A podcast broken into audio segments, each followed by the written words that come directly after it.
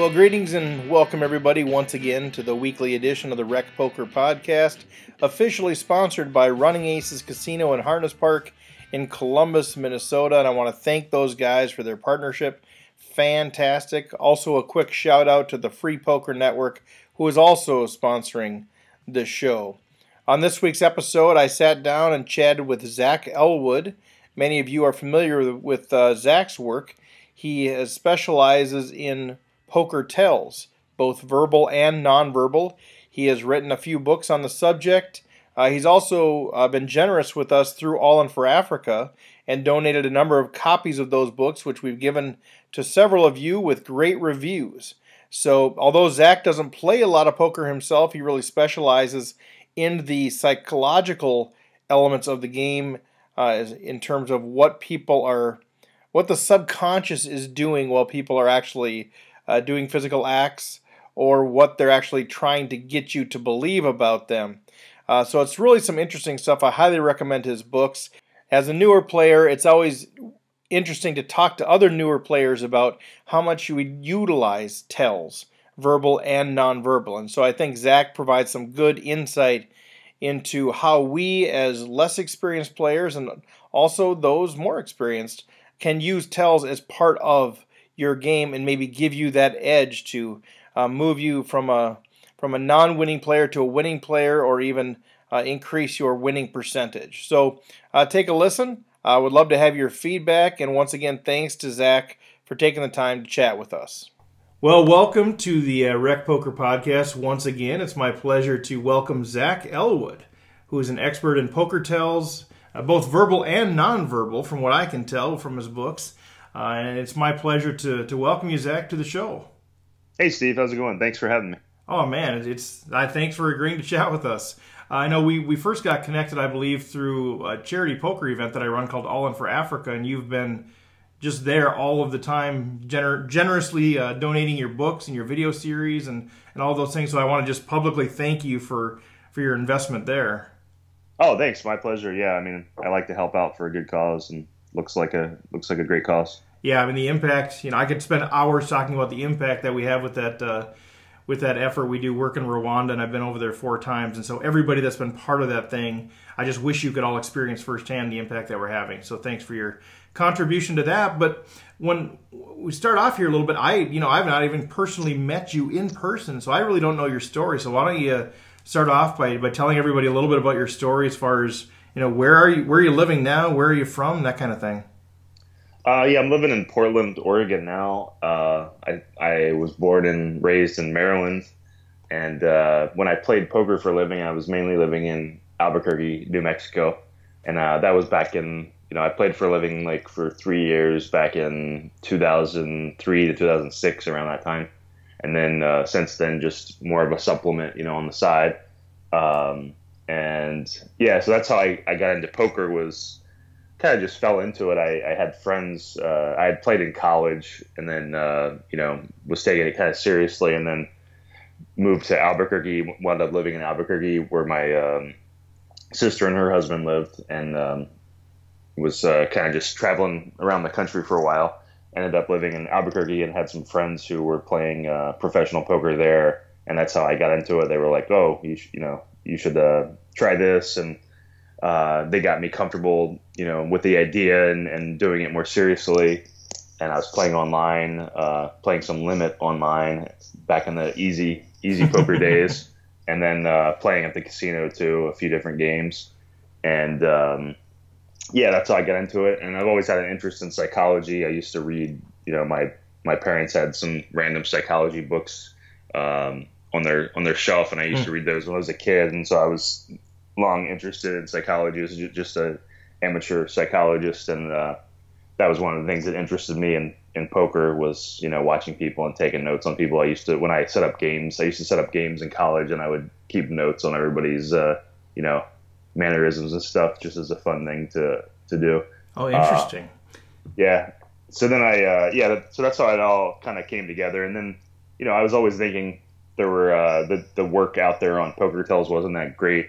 You know, back when I was playing back back in 2006 area, Uh, but I was always thinking somebody would write a better poker book, you know, with the poker boom going on. But mm-hmm. then, then, in my opinion, it never really happened. So, you know, years later, in 2010 or so, I got the idea to work on a, a Poker Tells book and worked on it for a couple years, and that's what led to the first Reading Poker Tells book. Yeah, saw it was released in 2012. Very, very well done. Nice, nice book. And so that that was kind of a culmination of all of these years of observing and from an amateur psychologist perspective, saying, "All right, let's put something down. I think there's an audience for this." And what what did you find? I mean, how was the book received? Yeah, you know, I had no. You, you never know how something's going to be received. I wasn't like you know a uh, any kind of name in poker or anything like that. So um, you know, it could have gone either way. It could have been like people ignored it or people liked it, but people really liked it and uh, responded to it. And I had a lot of good reviews and sold a lot of copies. And um, so that was encouraging. And then that led to me being like, well, can I do anything else in this area? And that, that's what led to the Verbal Poker Tells book and creating the video series. And uh, I ended up working for a couple um, World Series of Poker main event uh, final table players consulting for them, and uh, so that was interesting experience. And then I wrote for Bluff Magazine for a while, uh, so did had a few, you know, interesting educational experiences. And I was playing too, of course. Um, so yeah, it was. Uh, it was interesting. Um, you know, it, it, was great to be encouraged in that. You know, if if if if people weren't as enthusiastic about the books, obviously, I would have had less uh, incentive to, right. to keep going. right. The garage is full of them. It seems like, well, I don't really need another garage full of them. Right. Exactly. But no, that's that's great. I mean, everybody that I've talked to, you've you know, like I've mentioned, you donated books, and we've given them away, and people just love the books and. Uh, you know, once in a while we'll throw one as a splash pot, and people like, "Man, I want that book." You know, they go after the pot like crazy. So it's got a pretty cover. it's kind of fun. So the the first book was reading Poker Tells, um, which which was I would say broader, covering a lot of verbal and nonverbal, and then the second book went more into specifically verbal poker tells. So was was the rationale there that you felt like that was an a more unexplored topic, or did you have a more of an interest in that area, or was there more, you know, just unsaid there from your perspective, or why why why did you choose to go down that specific road for the second book? Yeah, it was. Uh, you know, I, I wanted it to be something. If I was going to work on something else, uh, I wanted it to be something new and something unexplored because I feel like yeah, I'm not I'm not the kind of guy that just do another book for do another book's sake. I wanted it to be interesting, and I felt like the verbal stuff was you know nobody had really delved much into the verbal stuff at all. Like I felt like the verbal stuff I put in my first book, Reading Poker Tells, was you know more than I'd seen done on it, and that wasn't even that much. So I was like, I think that's a whole area where there could be a lot more study. And I ended up working much harder on that book. Like I worked for eight months straight, full time on Verbal Poker Tells. Like it was hmm. much longer than I expected to. Like I expected to spend a few months, but it was like full time, eight eight months, and it was uh, it was a lot of like collecting. I watched a lot of uh, shows and wrote down stuff in a database I was keeping, and when I played, I would log transcribe a bunch of things, and I was trying to categorize everything, and like so I had all these like annotations in the spreadsheet to like try to organize all these different things people were saying, and uh, so yeah, it, it, took a while to collect this stuff and then write it all and try to organize it all. Um, but yeah, I thought it was uh, it was something that hadn't been explored. You know, to answer your question, it was it felt like it was very um, very minimal stuff out there on it.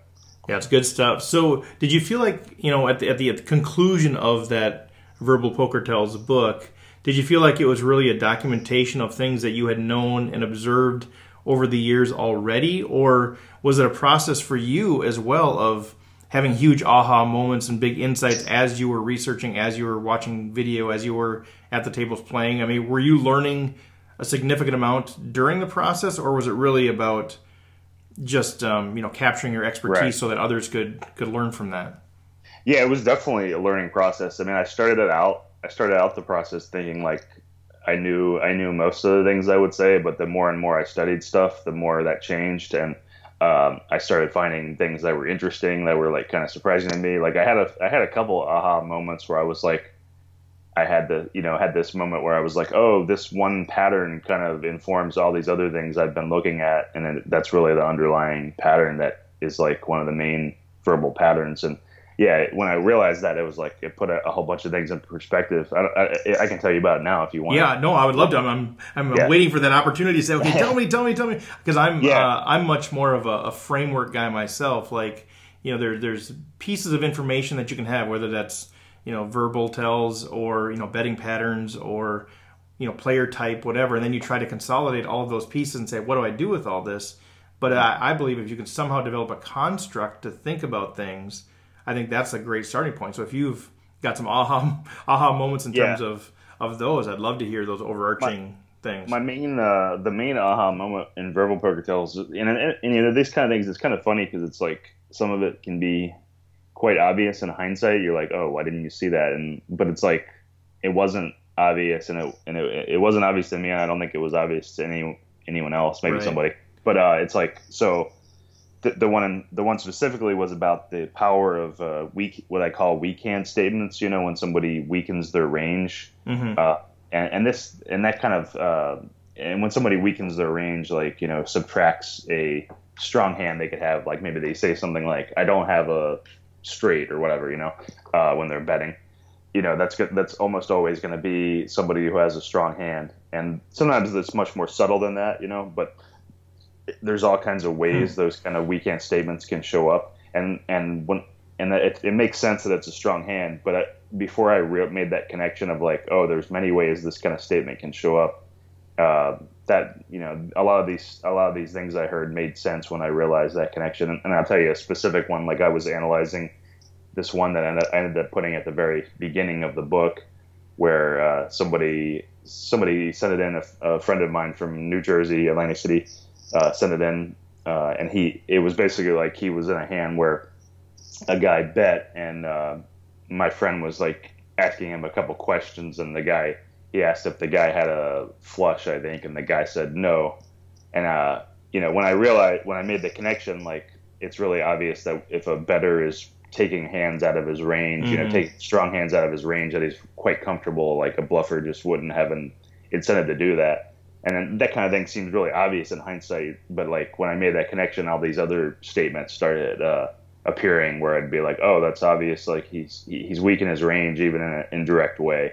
Then you know he's he's most likely comfortable and and uh, relaxed and has a strong hand." Oh, that's super interesting. And so, how do you? So you take that, and you know, you, you can think of. All, I mean, I, I can think of all these millions of statements that have been said uh, to me, or ones that I've probably said as well especially as a less experienced player where we're not really thinking to that next level as much as we should be. So, do you, do you find like things like that are much more trustworthy reads or tells in uh, lower level games or games with less experienced players? And do you see the more advanced players actually using that as a, I guess, as a counter tool to act differently? Or, you know, how, how much, you know, for those of us that are fairly new to the game, how do we how much confidence do we put in that? I guess. Oh yeah, you know it's uh it's one thing I tell you know fairly you know fairly beginner level players or or or um, inexperienced players. It's like it's a it's a mistake to focus too much on reading other people's tells. I mean, I think the main benefit of my book to you know fairly beginner level players is that it, helps you get rid of your own tells, mm. and I think that's the main value because really I don't think I think there's much more um, to be gained by just learning about you know fundamental strategy when you're when you're fairly new. You know, and I'm, I'm talking about you know even right. if you've played even if you've played for you know a year or two, whatever, you're still you know there's still so much to learn strategy wise, and to an extent, um, you know there's there's a it's kind of like a waste of mental space to focus too much on reading other people's tells. But I do think mm-hmm. it's valuable. I do think it's valuable to like have an idea of the basic uh, common tells to limit your own tells because I feel like that's the more the area where you're gonna get um, taken advantage of by better players. You know, because yeah, there's you know decent players do know a lot of these tells. Like there's more and more people that are reading my books and picking up on those kinds of things. So I think it's uh, it's a much better it's much better to read my stuff in like a defense a defensive way than an offensive way. Like if you pick up offensive things from it, that's great. Yeah. But I don't think that, that that that shouldn't be like the goal. At least at you know at least at first, it should be yeah more defensive. Yeah, I think that's really good. And as I was reading it, that's what I kept doing. Like, oh, I do that. Oh, I do that. I'm like, yeah, I wonder, I, who's, I wonder how people, many pots I've lost.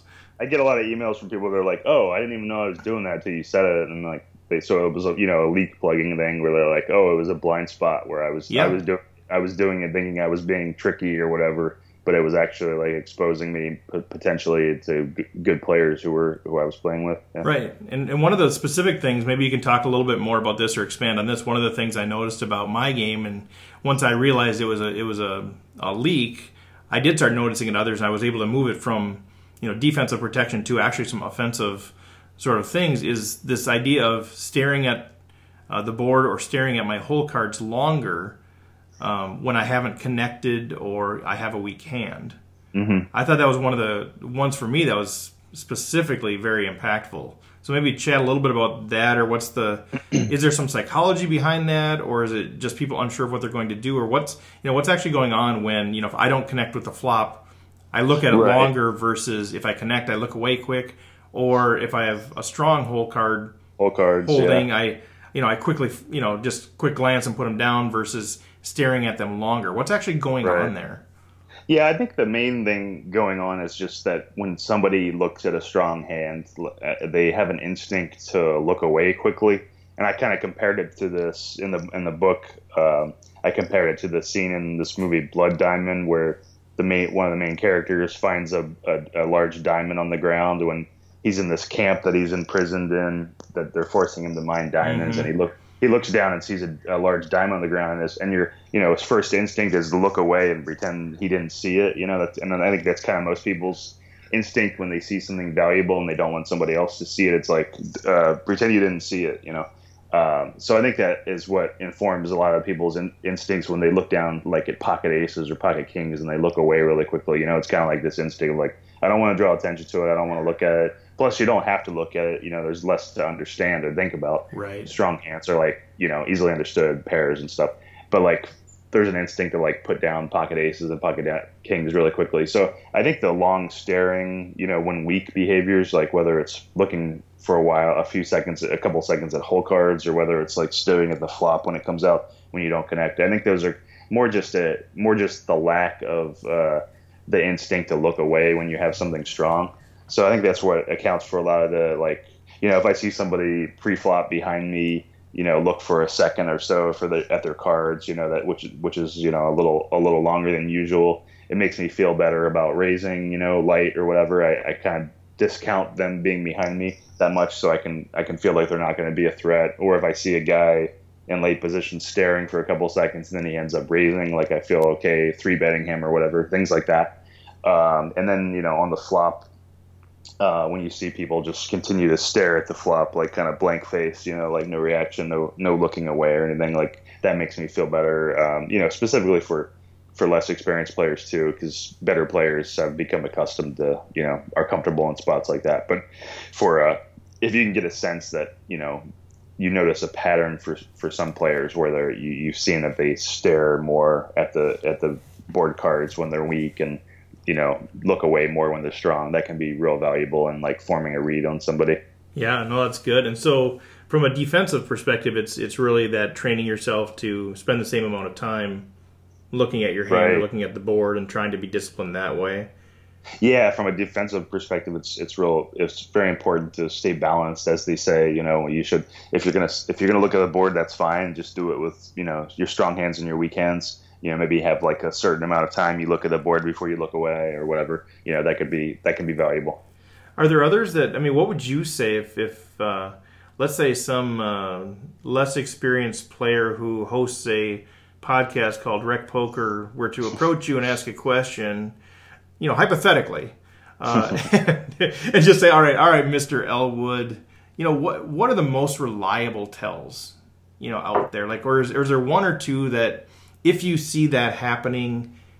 you know, it, it could potentially change your action. Because I usually look at, you know, physical tells, and I'm not great at physical tells. I'm trying to learn that. I think the, the defensive mindset is really helpful.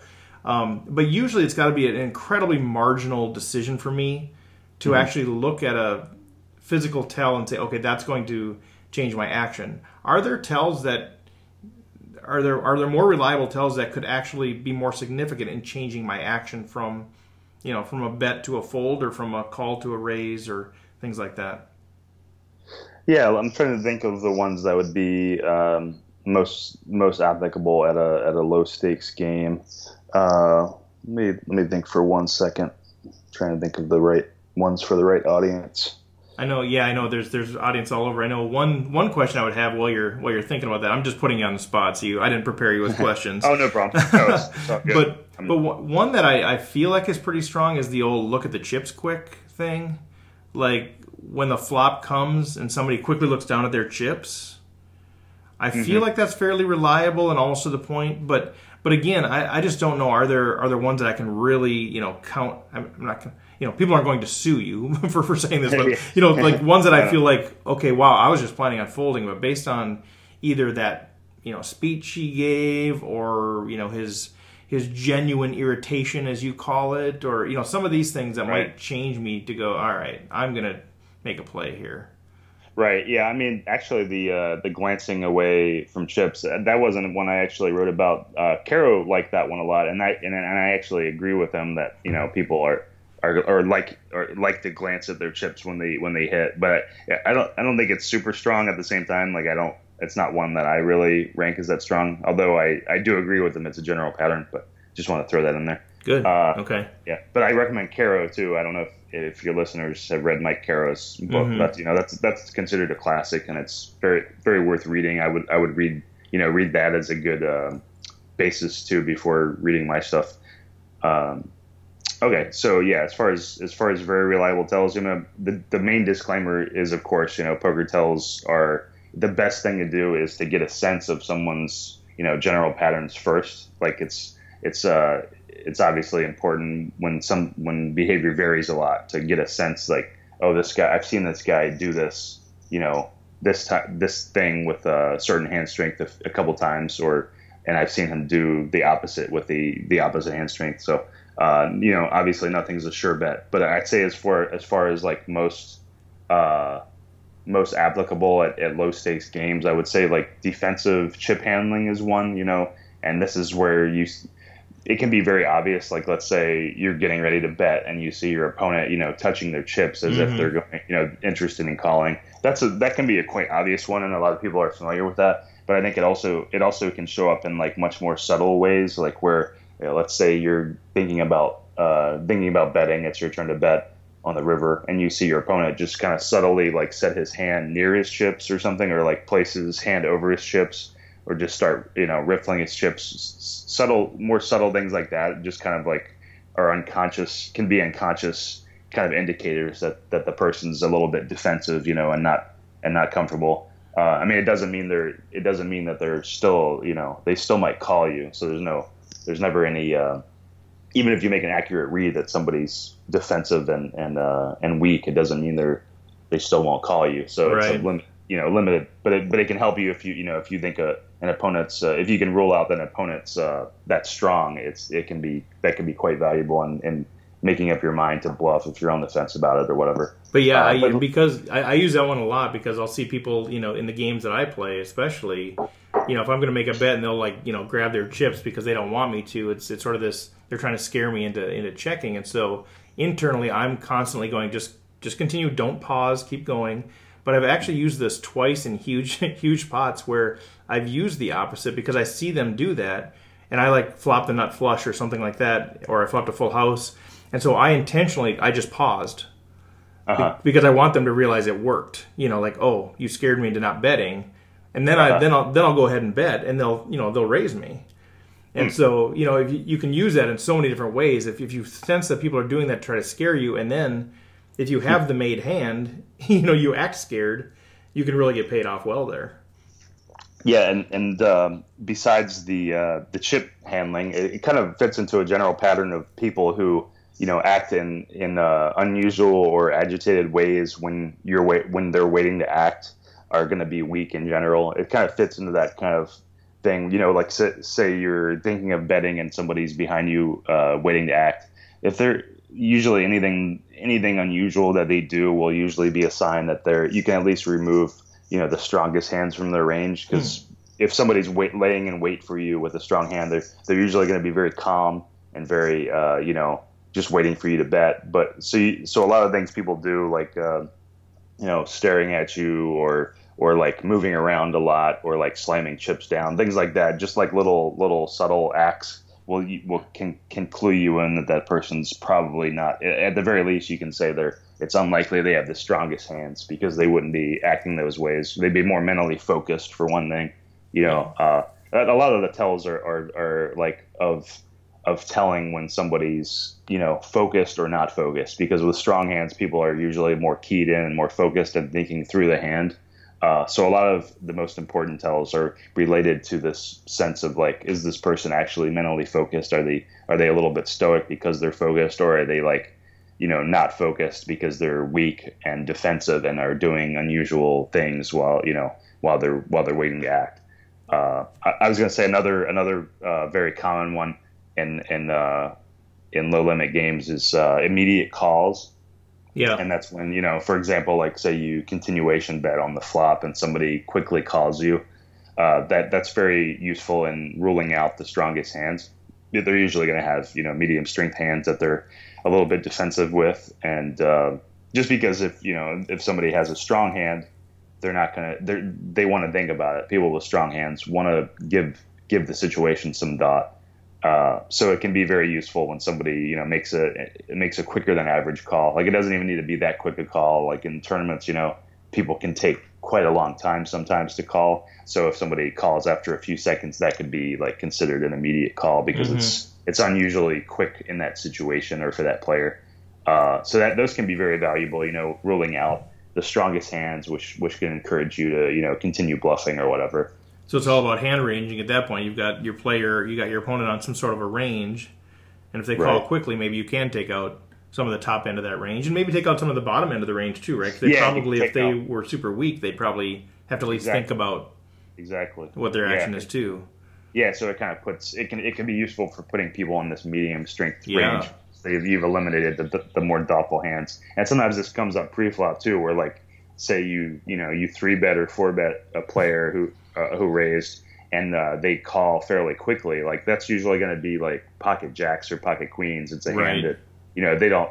Obviously, they would think more with pocket aces or pocket kings or or pocket tens or less. You know, they would be like, what do I do with these hands? But jacks and queens are usually the hands where people are like, well, I know I'm going to call. You know, and uh, and so that that can be quite useful. Like I've seen that, you know, that that, that comes up quite a bit. Where it's like it may not be an immediate call, but it's like quicker than you would think they would do it with, uh, you know, tens are weaker or you know queens are stronger or, or king, you know, pocket kings or pocket aces. Yeah.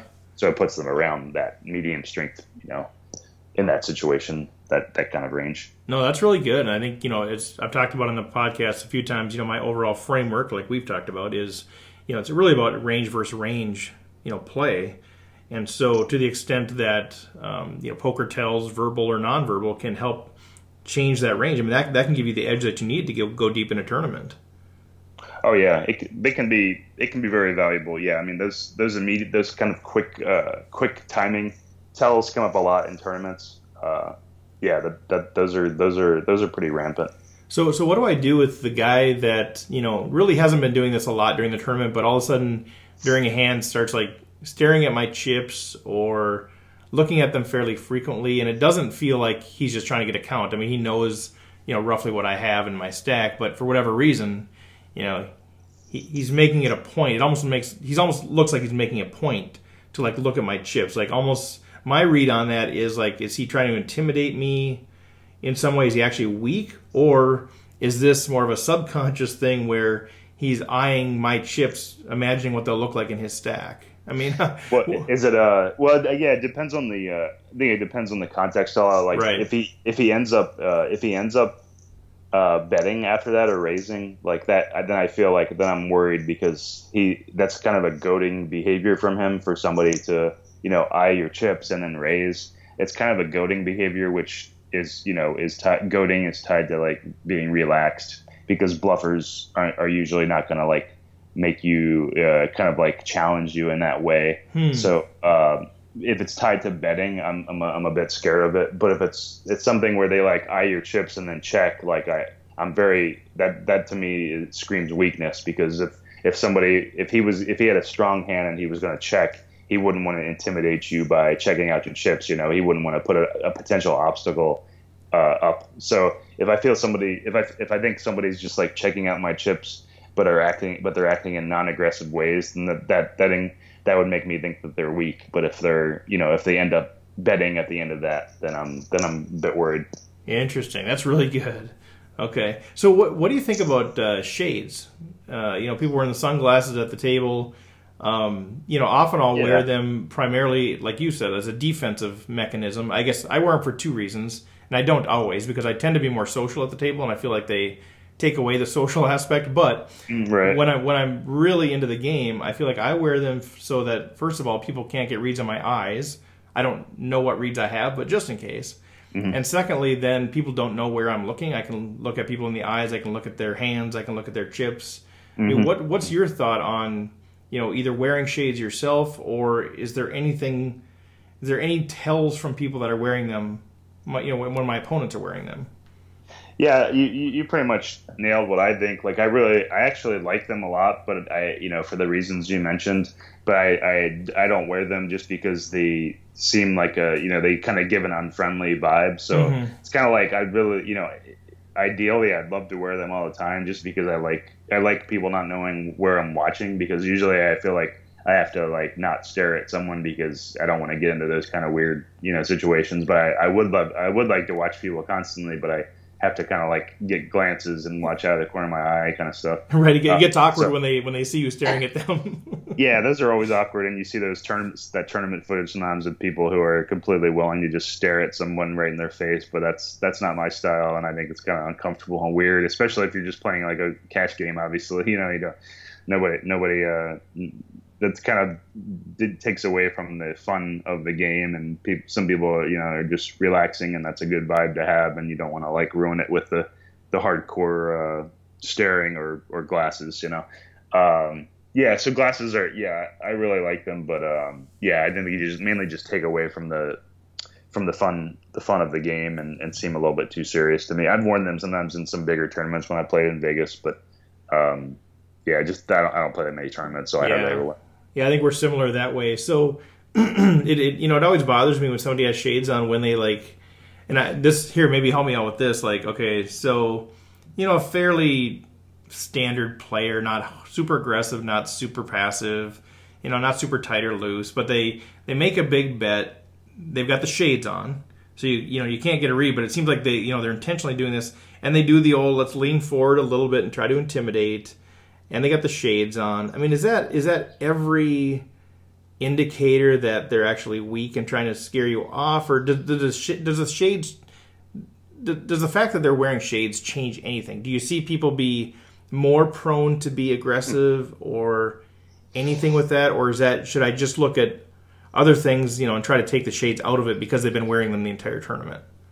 Yeah, I don't know if there's anything. Nothing really pops out for me for people wearing shades or not wearing shades. I mean, if anything, I think it, they might be a little bit more serious a player. But then again, like I see a lot of bad players wear shades, so I don't know. I, I don't have any like yeah. tells related tells related stuff to say about it. So you wouldn't necessarily put them in any category based on, you know, because I know uh, sometimes people get put in categories because if they're, you know, if they're older, they're younger, if they dress right. nice, if they're more sluggish, if they stack their chips, you know, sloppily or organized. Right you know, yeah, it, it, that was a lot of, uh, and that was a lot of things in uh, Mike Caro's book talked about, uh, you know, getting pre pre-play reads basically before you sit down, right. or just when you sit down with people. But, uh, but you don't yeah, see shades as adding to anything there. Yeah, I don't really have any any thoughts about it. I mean, I think it's like anything. You just you just got to get a sense of them apart from that and see how they're playing. I mean, they could be good, they could be bad, they could be aggressive, they could be not aggressive. Yeah, I think it's not hard hard to say. Yeah, yeah, out of context. Well, so let me ask you this question then. So, um, you know, I'm one of these guys that I always kind of have to be doing something. Um, I think people think I'm fairly stoic at the table, but I'm always like shuffling chips or playing with my chips. Mm-hmm. You know, and I, I worry sometimes that am I giving off tells there? You know, does sometimes am I shuffling them faster or slower? Sometimes am I playing with them, and other times I'm not. Is that giving off tells? I mean, is there any wisdom that you would give to somebody like me? Should I, you know, I want to do what makes me feel relaxed at the table, but I'm worried about giving off information. Do you think that's something to to pay attention to from a defensive perspective? I think as long as you're doing it consistently, I think it's fine. I mean, there's there's many people shuffle you know riffle chips constantly, and I think that's fine. You know, because they they're doing it no matter what. Uh, I think it only, you know, it's I, honestly, I think uh, it does, it's not likely to give you a tell if you're doing it frequently, just because people are, you know, people are going to notice that that you're doing it frequently, and so it's not going to result in any reads. But uh, I would say the one thing that, you know, the the couple things that can show up with that is uh, sometimes I've seen, you know, when someone's uh, if you're like say you say you bluffed and you're riffling chips and then a player is thinking about calling you. Sometimes people's uh, speed of riffling will slow down, right. or, or they'll stop, you know, and like just being uncomfortable. I would say, you know, as long as you're not doing stuff like that, you'll be all right. You know, where it's like somebody might be like, oh, he stopped riffling his chips when I was getting ready to call. He's weak, or he slowed down and seems uncomfortable. You know, um, right? That's that's so, what I worry about. I'm doing. You know, I don't obviously I don't think I'm doing that, but that's what I worry about. Is am I am I giving away information that when I'm not even realizing it? Yeah, if you if as long as you're you know as long as you are aware that that that can happen and you're making an effort that and you and you think you're not doing that, you're probably fine in, in my opinion. Yeah. Okay, cool. I want to and I want to it's shift gears pretty soon here to talk about your some of your videos and the new book I know you have coming out. But I had one more question for you, kind of along these lines. And uh, you know, I do play a lot of the smaller tournaments, the weeklies, uh, up to like the 280s, um, that sort of thing. And and I know in your book you talked about real smiles versus fake smiles and what that might mean. Mm-hmm. Can you talk a little bit more about that? You know, I mean, that's because it, it tends to be a more chatty environment, at least. You know, maybe half the people at the table are kind of chatty and that sort mm-hmm. of thing. Just having regular conversation, and then you have this notion of, you know, people that seem all of a sudden they're putting on like this fake smile, and you're like, okay, what is that all about? Right. I mean, it's pretty. It's a pretty obviously subjective thing to try to like determine a real smile from a fake smile. Like it's kind of you know. I mean, sometimes you know for sure that somebody's like looks has a very genuine smile. It's very deep and ha, you know affects their eyes and stuff. And yeah. but uh, it's it's generally you know it's generally pretty hard to give advice about that because the difference between a fake smile and a real smile is pretty hard to tell for most people. But I if think. you do, I mean, is there any, is any psychology ones, yeah. behind that though? So like, let's say just because I'm pretty chatty and pretty social, and a lot of these mm-hmm. guys you play with, you know, quite a bit, and pretty soon they have this face. They're Like, okay, I don't recognize that face. Like, Mm-hmm. That's a smile. Is there a psychology behind that? You, is it generally? Do you feel like? And I know it's all dependent on the person, all that thing. But is, is that generally a, a, sign of a somebody hiding something, or is it just a general sign of nervousness, which could be they're weak or they're strong, or you know, it's just it, they're making a face that doesn't seem comfortable. Right. Like you mean the for the more fake forced yeah. looking. Yeah, like the fake yeah. Smi- the fake smile thing. All of a sudden they're like, you know, you're having a conversation, you get into a hand with them, the conversation continues but they're they don't feel like they have a natural expression on their face anymore. I feel like they're just kind of forcing, feigning right. interest or feigning a smile or you know feigning a laugh. Right. I think it's you know it can be tough in those situations because for one, like when when when conversations are going on, like sometimes people feel feel like forced to talk or or they want to stop talking and, I think that leads to like uh, the uh, a lot of a lot of the forced smiles I don't think are that meaningful because mm.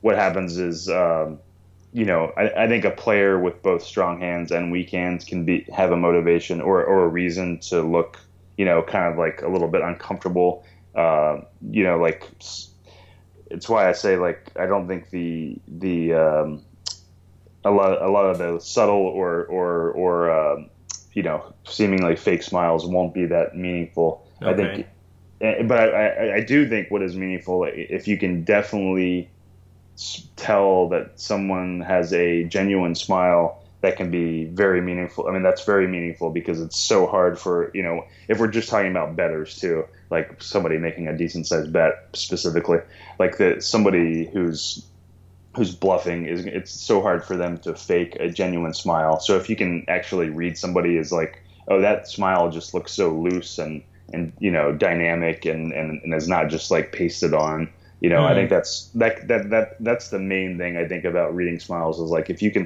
if you can be like wow that's that's a very genuine smile like it's just so hard for a bluffer to to fake that. Uh, as far as like yeah the more uncomfortable smiles those are those are harder to read i think because you know, I think sometimes like somebody who, you know, somebody who has a strong hand can just kind of like paste on a smile and they're, and they're fine doing that, uh, even though it looks uncomfortable because they might have a motivation to seem a little uncomfortable. So they're just kind of like seeming, acting a little weird or whatever. Right. And then you, then you might have somebody who's, you know, who's actually bluffing and uncomfortable and they have an actual, you know, uncomfortable smile. Uh, so it's kind of hard to read those. I mean, I, I, uh, and, and I, there's also the factor too of like, when somebody is in, I, I think I think a quite a valuable pattern is when somebody is waiting to act and hasn't been a bettor yet. If they're like, like say, let's say it's a multi-way on the flop and they're waiting to act like they're last to act and they're like laughing or smiling or or something like it, it, it weakens their hand range because you know if they actually like flopped a strong hand or something like they would most people have an incentive to or they have a motivation to stay stoic and, and focused and they're not going to have these like smiles. So a lot of times if I if I'm in a like a three way pot or something and I see the player behind me, you know, smile just for no reason, like about something uh, about about the flop or something, like it just makes me that much more certain that they're not going to be a factor hmm. in the hand. Uh, so that's kind of like waiting for action tells like from non-bettors can be useful too of like showing that that person's probably not really that focused on the situation. Oh, that's really good. I mean, I think sometimes, at least in my mind, you tend to think, okay, in terms of opposites or binary sort of thing. So the real smile means they're strong, and the fake smile means they're weak. And what a, a, good insight from just from this conversation is not necessarily you can't necessarily just take the opposite side. Whereas, you know, I guess what you're saying is, you know, the the real genuine smile is typically going to be a sign of strength, mm-hmm. whereas the fake smile doesn't necessarily mean anything. Right. I mean, it can mean yeah, something. It can. But it's but, like, yeah, it's like, uh, it's kind of like a lot of these, a lot of these behaviors are, are kind of, you know, imbalanced as far as like which, what, what thing means the mo- most. Like, for example, like when we were talking about long looks at hole cards, like it's quite meaningful for somebody to look for a couple seconds at their hole cards. It's usually going to mean they're on the weaker side. Uh, or medium strength, but like it doesn't mean much for somebody to look immediately at their hole cards because people people generally look all the time very quickly at their hole cards. So it's kind of like there's usually with most tells it's kind of like one thing means a good amount. Uh, one one one part of the behavior can be quite reliable, but like the lack of that behavior isn't going to be very reliable just because people are more balanced on the other side. So right. that's kind of that's kind of the case with a lot of tells where you, you'll be like yeah, it's kind of getting away from the binary idea of tells and being like, well, one one of these behaviors is quite imbalanced, but like the opposite or the lack of that behavior is much more balanced, you know, with people. Uh, yeah, so it's kind of like understanding that helps a lot. Where it's like, you know, it get it prevents you from getting into situations where you're like, oh, he's not doing this, he must be the opposite. Hand right, exactly. and, and that awkward smile in my case might just be, you know, Fredlund, shut up, I'm in a hand. yeah, you know that, that's the other factor. With, I'm, uh, I'm, smiling at you because I'm trying to be nice, but will you please just shut up? Yeah, the, the other factor that comes into play is like is the behavior like induced by something. So a lot of times, like it's kind of hard to read stuff where somebody where there's a conversation going on because people feel like an incentive to you know keep talking or to smile or whatever. So those right. those can kind of like those things really muddy the waters where it's like somebody is inducing the behavior or causing it uh, yeah, it kind of it kind of throws another like you know wrench in the works or whatever to uh, when when when there's those kinds of factor outside factors going on. Right, right. Well, let's shift well, gears. Let's so we, have got uh, reading poker tells by Zach Elwood. We've got verbal poker tells by Zach Elwood a couple years later, and now here we are, two three years later, and there's something new on the shelf for people to read. What do we got going? Uh, it's, it's called Exploiting Poker Tells, and it's my third one and final one. It's my final one in the trilogy, completing it. And um, yeah, it's it's a um, it was more of a it's supposed to be more of a focus uh, on practical ideas about reading tells, kind of like the stuff we've talked about in this, where it's like uh, uh, my first book was a little simplistic on like you know this usually means that kind of thing, but this one has a lot of hand histories and talks about like the actual factors in a hand, where it's like okay, this uh, you know this thing happened and this thing happened, and because of that, uh, this this this this is probably the case. You know, looking at, at a much more um, situational and real world kind of approach. So that was the goal with this one. Yeah. Cool. So now is it is it already out or is it just on pre-order or? Yeah, it's out now. Yeah, you can get it on Amazon. You can get the ebook on my site, readingpokertells.com. Uh, sell the ebook, including the Kindle, on my site.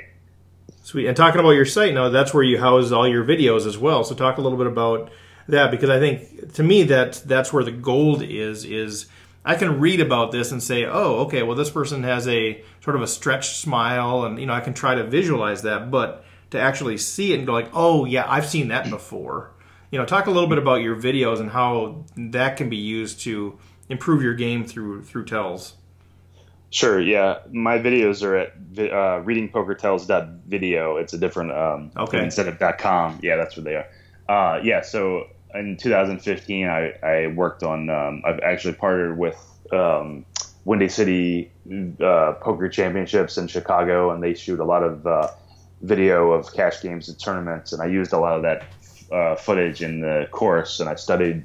You know, took notes on a lot of their a lot of their footage and and made uh, very focused videos about specific behaviors and, and, included a bunch of examples. You know, I, I think the main the main use of the videos is you know it's it's one thing to read about them, but it's another thing to see examples of them, how they play out. And uh, I think that could be, you know, that can be very valuable because some people are very, you know, visual, and obviously poker tells are a very visual thing usually. Uh, so yeah, I think those have been. I'm, I'm quite proud of those. Those those those are quite uh, time intensive to create too because it, it, requires looking at a lot of footage and taking a lot of notes of like here's you know here, here's a similar situation here's a similar behavior and here's how it played out in different spots yeah no super super excited uh, to take a look at those so people can just go to those webs that website the video one to take a look at that and their subscriptions and they can go to your readingpokertells.com to get information on your books and about you and all of those yeah, things. You can watch uh, you can watch a lot of free videos on my YouTube channel, YouTube you know dot com slash reading poker tells, and there's a lot of free videos. You can kind of get a sense of uh, you know what my I have samples of the video series on there and stuff too. So have you oh, have you already started thinking about uh, a next book, or are you looking at you know expanding the videos, or what's what's kind of next? Not that not that you can't just rest, but you know, is there a is there a next thing that you want to personally explore or share with with the broader community? Uh, yeah, I think I'm, I'm pretty burnt out on the poker stuff right, right now, and uh, uh, just because I've been thinking about it for years now, and um, you know, it's kind of worn me down. But uh, I think I'm going to, you know, if I do something in the future, it'll be adding videos to the video series and maybe writing an occasional article or blog post. But uh, yeah, I think that'll be the extent of my, you know, what I do with Poker Tells from now on. It'll be it'll be the occasional video or the occasional article or blog post. Yeah. Well, I mean, Tommy Angelo did say uh, about your uh, your second book that this book needed to be written and it'll never need to be written again. So at least you know that you don't have to write that again. Exactly. Yeah, that, that was a nice uh, thing Tommy said, and I actually got him to write the foreword after yeah. after after he gave me that nice review. I went back and did another version of Verbal Poker Tells and got him to do a foreword for it. So that was cool. So now, now, how much do you actually play, or what is what does your world look like? You know, when you're not creating content here, are you uh, do you play quite a bit? Are you cash only? Do you play some tournaments? Are you doing anything with the World Series of Poker, which is just around the corner? Kind of what's your uh, what's your poker life look like when it's not creating content? Yeah, actually, I haven't. I don't play much anymore. I haven't played in a year, and that's it's mainly because of some health problems I've been having. I I have this crazy thing, chronic fatigue syndrome, where oh, that'd be tough cut, to play poker. Well, yeah, yeah. A couple years ago, I went from being in the best shape of my life to like, you know, I went out for a run one day and I could hardly move, and and I had muscle pain, and that came on, and then I had some cognitive stuff like in the last year where I like my mind goes blank and I have a hard time, really hard time focusing. So it's like really impacted my life. So I last time I played poker, I didn't. I called a big bet on the river and I didn't even see a flush was possible. That's how bad it was. Mm. Uh, and I was like, okay, I'm that. That was actually like the scariest moment of my life where I'm like, uh, my mind is screwed up. So, uh, okay, long, yeah. long story short, that's uh, why I don't really play much anymore and I've and uh, kind of accepted that I have this mysterious condition that nobody really has any answers for, and uh, yeah, so that's where I'm at. And I, I, work a day job now. I got a job like a year ago uh, doing some some technical writing um, for a software company. Yeah, oh, cool. so that's my uh, that's my my my my boring uh, my boring story these days. Well, no, that's not boring. I mean, we all you know we all walk through different things, and I wish you the best on on that deal. That can be a I know my memory's going, and sometimes I wonder what's going on here and, and those things, and whether it's physical or mental or any of those things. That's that's brutal. So I, I wish you all the best on that. Sorry. Oh, thanks, Steve. Appreciate I'm, it. Yeah, it's it's, it's crazy. Uh, cra- there's some cr- crazy things people go through, and I've I've realized in the last couple of years. Made, yeah. open my eye, open my eyes to the the, the, the weird things that uh, life can throw at you. One, I think you know I've been exposed to a lot of people's stories, and a lot of people's struggles, and then I've done work in Rwanda, which we've talked about, and you know I think um, you know coming back here and sitting at a poker table, you know we take that for granted, uh, but the mm-hmm. reality is uh, not a lot of people can afford to do that. Not a lot of people can physically do that or mentally do that, and what a mm-hmm. luxury to sit around a table with eight or nine other people in an air conditioned room playing cards. And so oh, yeah. for me, that's sort of my framework too. And I try to encourage people as we're as we are trying to build the, the game to appreciate that. That's something we shouldn't take for granted, and we should appreciate the ability to do that. Uh, and then right. therefore right. respect you know respect the dealers, respect the other players, respect the institution uh, that allows us to do that. So I mean I, am super grateful that you know you were able to contribute to the poker world in such a a massive way. I mean this is a this is a really cool insights that you've had and on the psychology of poker and tells and it sounds like we're going to continue continue with the videos and that sort of thing. So I really want to encourage yeah. people check that out. I mean, Zach's a good dude and he puts out great content and a lot of great uh, comments from poker pros about how valuable this stuff is. So I think I think um, I think all of us, recreational or pro, are doing a disservice by not um, by not checking this out and adding this to our game. Hey, thanks, Steve. I appreciate it, and you're doing great work with the uh, Rwanda work and the and the Ante uh, the Ante Up for Africa uh, charity event. That's great. Yeah, I appreciate that. So, is there any? I guess as we as we wrap this thing up, I appreciate your time again. Appreciate your generosity. And is there any? I guess final words for people out there that are either going, yeah, I don't, I don't know about this whole psychology poker tells thing, or people that are going, man, I love this stuff. What's the next step I could take? Any, I guess, any final words of wisdom that you want to impart on the uh, rec poker community?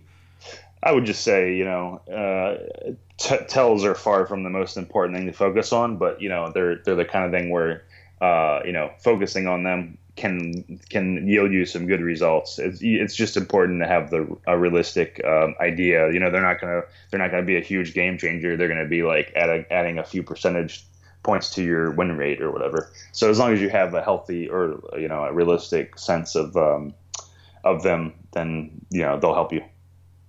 Fantastic. Well, good stuff, Zach. And uh, just once again, thanks for your time. All right. I appreciate it, Steve. Well, there you have it. Hope you enjoyed the interview with Zach Elwood. Check out his stuff. And also, once again, I want to thank Running Aces Casino and Harness Park. They are the official sponsor of the Rec Poker Podcast as of a few weeks ago.